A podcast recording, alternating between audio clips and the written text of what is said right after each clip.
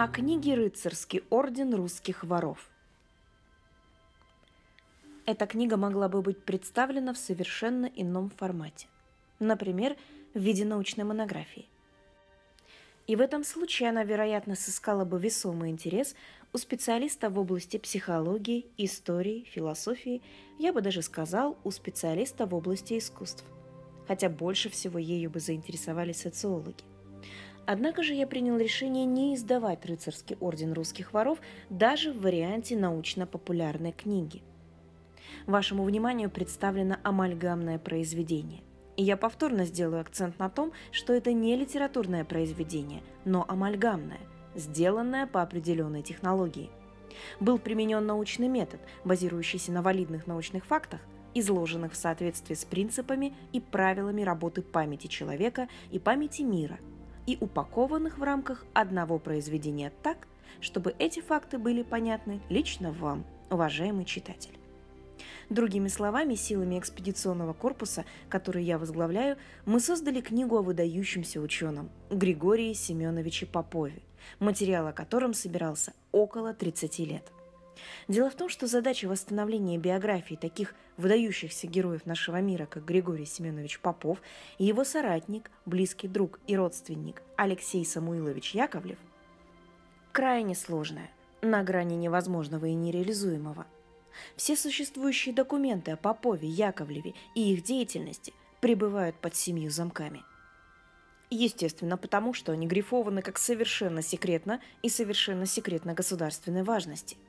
Мало того, незнание первоначальных имен этих ученых, на многие годы определивших будущее поколений, затрудняет даже линейный поиск в архивах.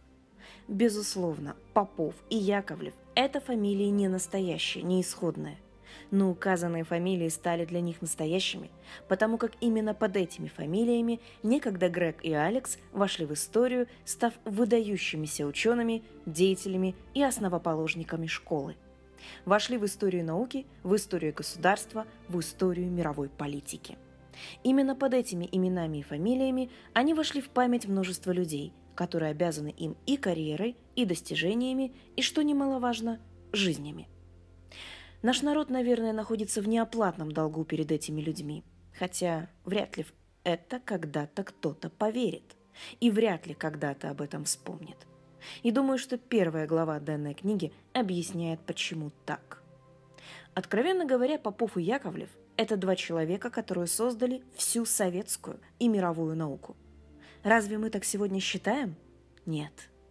То есть простейшие наблюдения и документы, которые подтверждают, что в 1917 году на месте бывшей Российской империи к власти пришли преступники, уголовники, негодяи, тупицы деревенские и прочие потрясающие интеллектуально обремененные люди, и они все построили за 10 лет, науку, которая способна была создавать танки, ядерное вооружение, ракеты и прочие чудеса техники, вы же понимаете, уважаемый читатель, по меньшей мере таковое заявление выглядит смешно.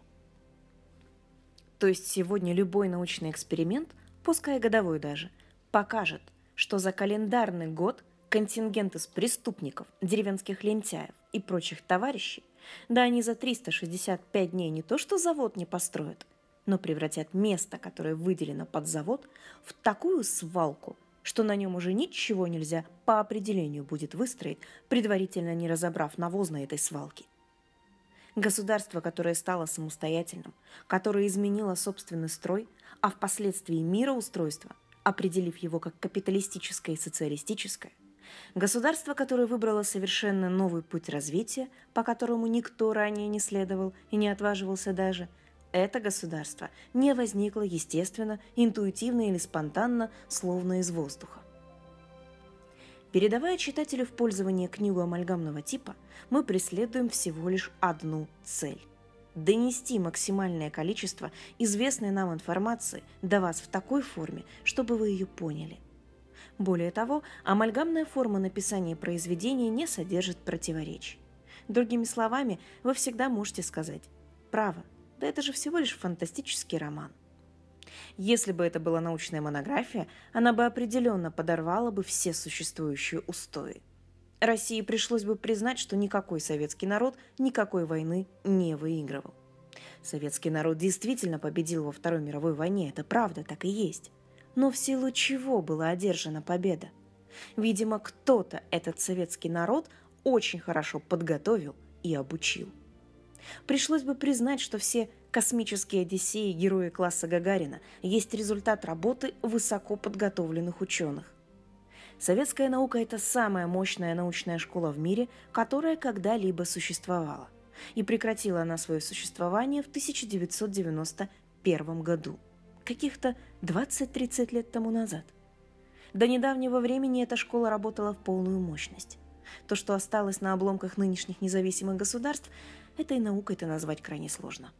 И те великие ученые, которыми мы сегодня восхищаемся, они все выходцы этой мощнейшей советской школы. И сегодня им уже более 70 лет. Надо сказать, что авторам также довелось принадлежать к этой выдающейся научной школе. И мне точно весьма сильно повезло, что моими учителями были Григорий Попов, Алексей Яковлев, Виктор Светлов, которые в тех или иных формах являются героями данного амальгамного произведения. Поверьте, в этой книге нет ни капельки лжи. Даже вымышленные персонажи, которые нам пришлось вводить в книгу, служат неким транспортным средством донесения информации до вас, уважаемый читатель, до вашего разума, в такой форме, чтобы это было понятно. Поверить в версию книги при нынешней исторической парадигме практически невозможно. Однако позволю еще раз напомнить, в том-то и прелесть амальгамного произведения, что вы всегда можете заключить. Перед вами фантастический роман, верить в который не нужно. Зато вся информация научного характера, которая изложена в труде «Рыцарский орден русских воров», все методы, принципы, способы, они все абсолютно настоящие.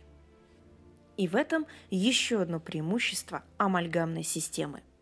Все, что описано в данной книге, все подлинное, рабочее и многофункциональное. Теперь немного о планах на будущее. Мы завершили написание книги «Рыцарский орден русских воров» в преддверии научной экспедиции во Флоренцию, где мы собираемся написать книгу о втором нашем отце-основателе школы, об академике Алексее Самуиловиче Яковлеве – который сделал для мира не меньше, чем академик Попов.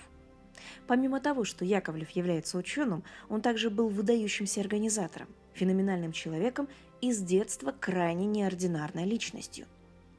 Как Флоренция связана с Германией, как Германия связана с Испанией, Испания с СССР, а СССР с Флоренцией – все эти вопросы мы планируем исследовать во Флоренции в ходе будущей экспедиции. Так, мы с вами, дорогой читатель, станем свидетелями выхода книги, что является вторым отражением мировой науки в зеркале истории. И говоря «отражение», я подразумеваю личность академика Яковлева. Эта книга будет описывать первый акт, освещающий жизнь и деятельность Яковлева до 1953 года, опять-таки до смерти товарища Сталина – по такому же принципу, вероятнее всего, выйдет книга, рассказывающая и о втором акте жизни Яковлева, то есть время от 1953 до 1980-х годов. Материал для книг о вторых актах я собираю уже давно. Мне видится, что эти книги, вернее четырехтомник, выйдет последовательно в таком порядке. Попов, Яковлев, акт первый, Попов, Яковлев, акт второй – Полагаю, что и продолжение книг будет крайне полезным, потому как они раскроют нам жизни академиков, соратников, феноменальных людей совершенно с другой стороны. Как минимум, как людей, совершающих несметное множество потрясающих научных открытий. И если в первых книгах мы видим, как эти ученые применяют в своей деятельности те знания, которые к ним перешли по наследству от Великой Европы, то во вторых актах мы узнаем, как Попов и Яковлев увеличили научный потенциал нашей школы. Подводя итог, мне хотелось бы пожелать следующее. Наберитесь терпения, прочтите книгу до конца. Уверен, что в амальгамном труде «Рыцарский орден русских воров» вы встретите многое, но точно не сожаление о прочитанном. С уважением, искренне ваш Олег Мальцев. thank you